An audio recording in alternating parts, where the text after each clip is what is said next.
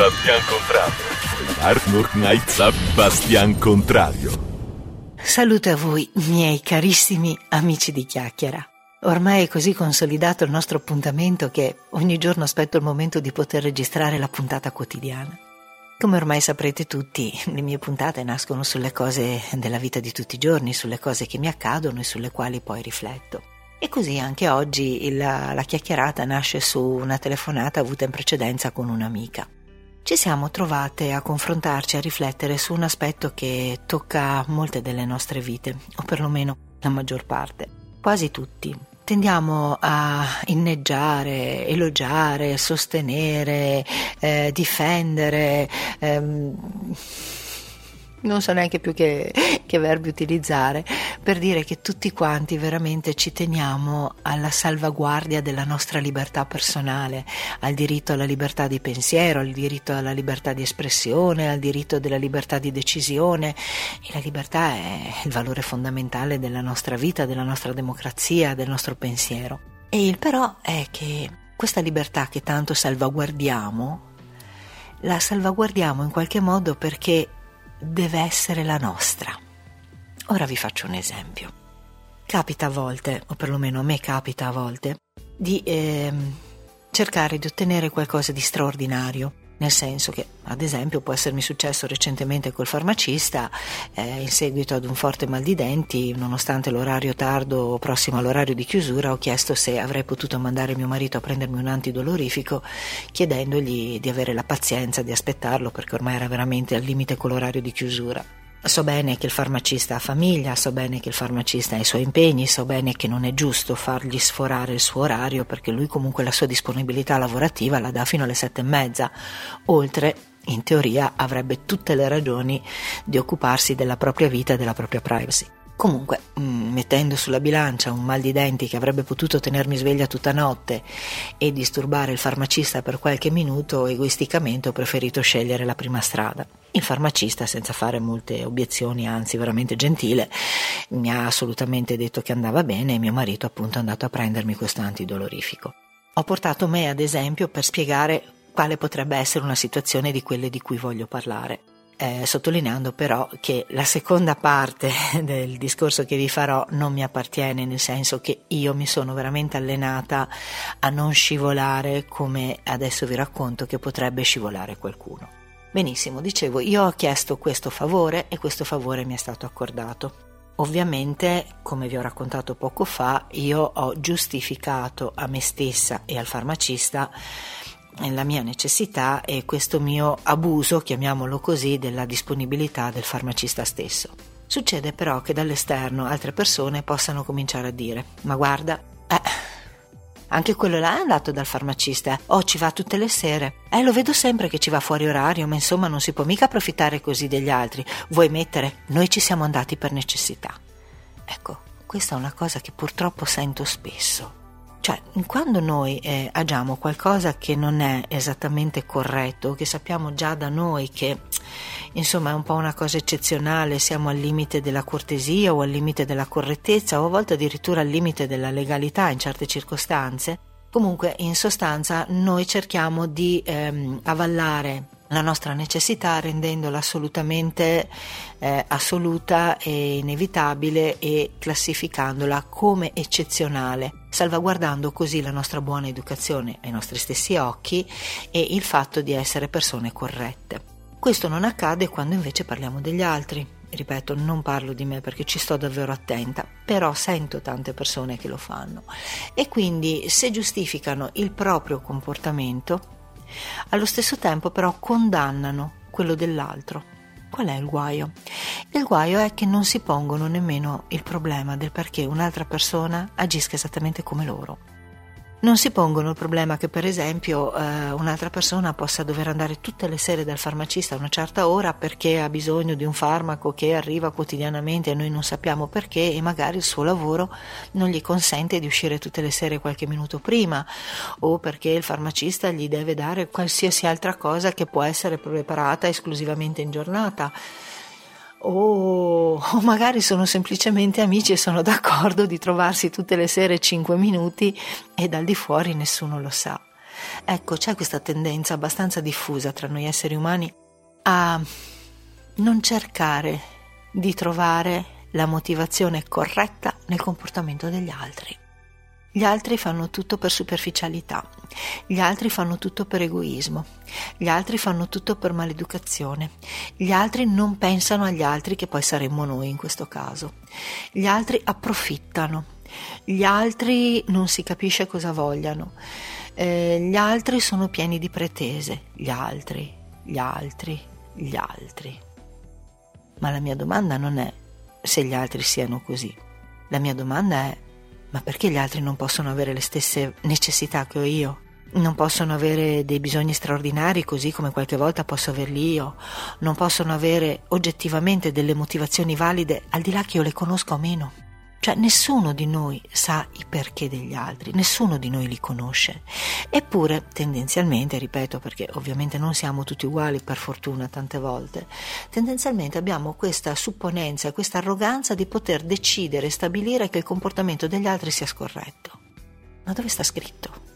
Certamente ci saranno anche le persone scorrette, ci sono sempre state nella storia le persone scorrette, ma se noi siamo delle persone corrette, se noi cerchiamo di comportarci bene, ma non possiamo usufruire del medesimo beneficio del dubbio, valutando che forse anche le altre persone hanno motivi che giustifichino i loro comportamenti, anche se dall'esterno possono apparire poco corretti o al limite della correttezza.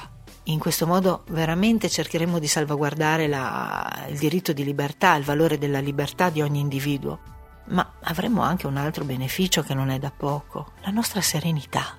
Perché continuare a stare lì a guardare quello che fa il vicino, quello che fa Tizio, quello che fa l'altro, e criticarne tutte le azioni, convinti di essere dalla parte della ragione a prescindere, non è un atteggiamento che fa bene a noi, O meglio, è un atteggiamento che, se qualcosa fa, è danneggiare noi stessi. Sì, perché se ci pensate su un attimo, la persona che suscita in noi questo fastidio probabilmente non ne sarà nemmeno consapevole. E anche se lo sapesse, probabilmente non ne trarrebbe né godimento né dispiacere, cavoli nostri se ci rimaniamo male o se veniamo infastiditi dal suo comportamento. Quindi la persona che agisce l'azione che a noi non piace non è assolutamente colpita dalla propria azione. Il farmacista, prototipo esempio per questo tipo di chiacchierata, evidentemente è d'accordo nell'accogliere questa persona all'interno della farmacia, sebbene quasi fuori orario, e quindi anche al farmacista va bene, probabilmente gli va bene incassare anche quella cifra o essere cortese con uno dei suoi clienti o dei suoi amici. Quindi di conseguenza gli unici che si fanno venire mal di stomaco e che si irritano sono quelli che criticano questa azione. Quindi qual è il beneficio di star lì a fare i conti su quello che gli altri fanno, a meno che non ci leda direttamente? Ecco, questa è una delle condizioni di noi esseri umani che io proprio non riesco mai a capire, e dalla quale mi guardo con cura di venir colpita. Cioè, proprio io non voglio assolutamente scivolare in questo pregiudizio e in questa malevolenza nei confronti degli altri.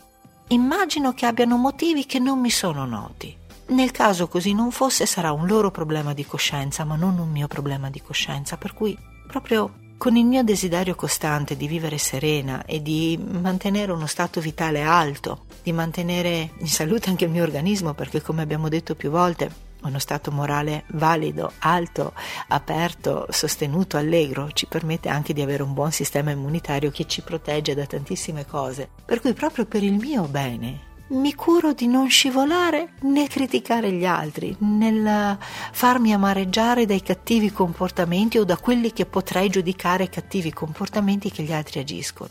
Ed è questo che vorrei suggerire anche a quelli di voi che magari non sono così portati naturalmente a farlo, anche perché, e qua mi tocca ammetterlo proprio parlando di me stessa, succede quasi a tutti che, per quanto si abbia una visione globale di una determinata cosa, si veda veramente come funziona il meccanismo, ci sia quella tal persona o quella tal situazione o quella tal altra visione di un'altra cosa che comunque ci fanno lo stesso scivolare nella trappola. Sempre tornando a questo diritto alla libertà, io mi sono accorta anche di un'altra cosa, sempre chiacchierando al telefono, questa volta con un'altra amica, qualche minuto dopo, che una delle cose che veramente ci fa andare in bestia e ci riporta nello stesso tranello del danneggiarci da soli è un'altra negazione della libertà, sempre di quella libertà che noi elogiamo, che noi portiamo fieramente sulle spalle e per la quale ci battiamo, ed è la libertà di essere diversi. Ecco, non so se capiti anche a voi, ma io mi accorgo che molto spesso, e quasi ci sono dentro anch'io con tutte le scarpe, anche se tutti i giorni combatto con queste scarpe strette, dicevo che tutti noi ce la prendiamo veramente perché qualcuno non fa le cose come le faremmo noi o come noi ci aspetteremmo. Nello specifico la mia amica mi raccontava con molto dolore e con molta amarezza cose per le quali riesco perfettamente a capirla, perché io e lei da questo punto ci somigliamo molto, che l'arrivo di un bambino che sta per nascere non era accolto con la medesima gioia da tutti i membri della famiglia, anzi alcuni addirittura erano indifferenti se non quasi infastiditi. E noi che abbiamo così a cuore la vita, che abbiamo così a cuore i bambini, la gioia che i bambini portano, che diamo così importanza a queste nuove incarnazioni, queste anime che ritornano su questa terra e ricominciano il loro percorso insieme a noi, e ci sentiamo spiazzate davanti a questa indifferenza, ci sembra una cosa innaturale, quasi crudele, una cosa che insomma ci fa stare male, ci fa oggettivamente stare male.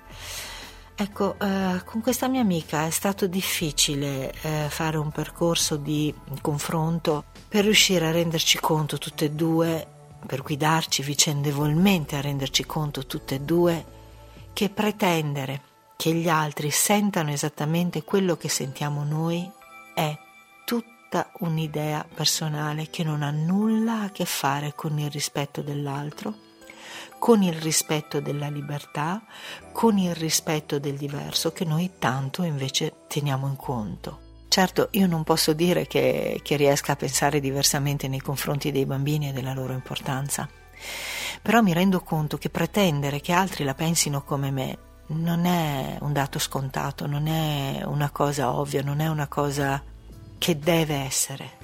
Tutti parliamo di libertà, ma in realtà vorremmo che il mondo somigliasse esattamente a come siamo noi, vorremmo poterci specchiare nel mondo e ritrovare la nostra immagine.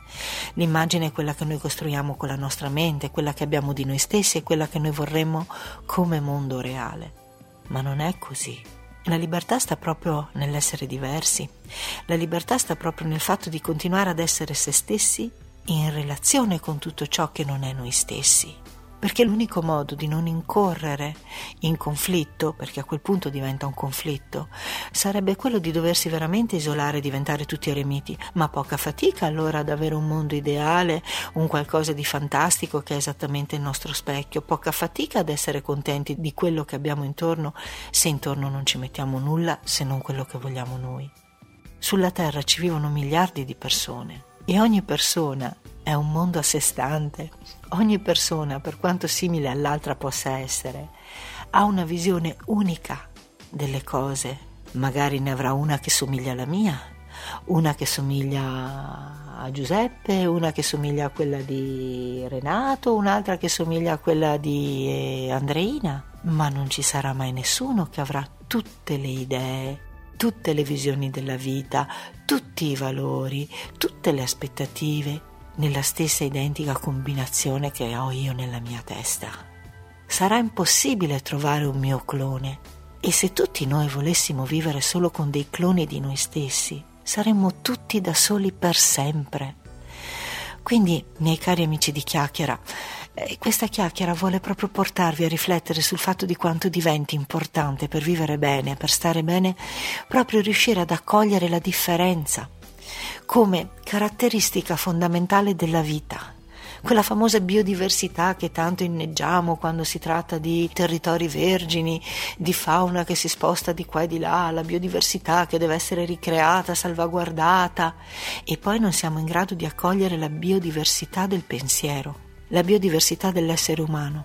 Dobbiamo rifletterci su questo, perché riuscire ad accoglierci l'un l'altro significa accogliere anche le nostre stesse diversità, e soprattutto significa mantenere in cuore una serenità tale per cui non è più difficile relazionarsi con gli altri, per cui questa serenità si trasmette all'interno di tutte le cose che riguardano la nostra vita. È importante non essere incattiviti o arrabbiati perché gli altri non fanno altro che comportarsi da se stessi. A volte faccio un esempio un po' stupidino, un pochino ridicolo se vogliamo, però in cuor mio mi sembra abbastanza chiaro. Io ho sempre avuto animali, i più frequenti a casa mia, anche se ce ne sono stati altri, sono stati, forse come per molte altre persone, i cani e i gatti. Ma non si è mai visto un cane che miagola o un gatto che abbaia. Sì, per carità, mi direte, no, ma il mio gatto faceva dei versi simili al cane. Sì, certamente. A volte succede che facciano dei vocalizzi che possono far venire in mente il cane al posto del gatto o il gatto al posto del cane, ma nessuno dei due userà come proprio linguaggio quello dell'altro animale.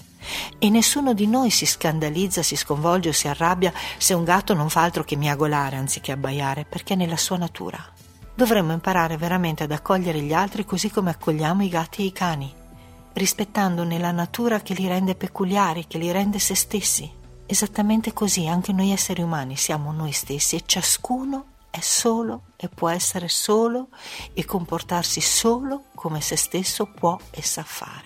E con questa riflessione vi auguro salute come sempre, vi auguro serenità e vi auguro di saper accogliere tutte le persone che incontrerete d'ora in poi, per telefono, su internet, di persona, con la capacità di non aspettarvi niente, ma di accogliere tutto. La vostra Ellie The Worst vi saluta anche questa volta. A presto!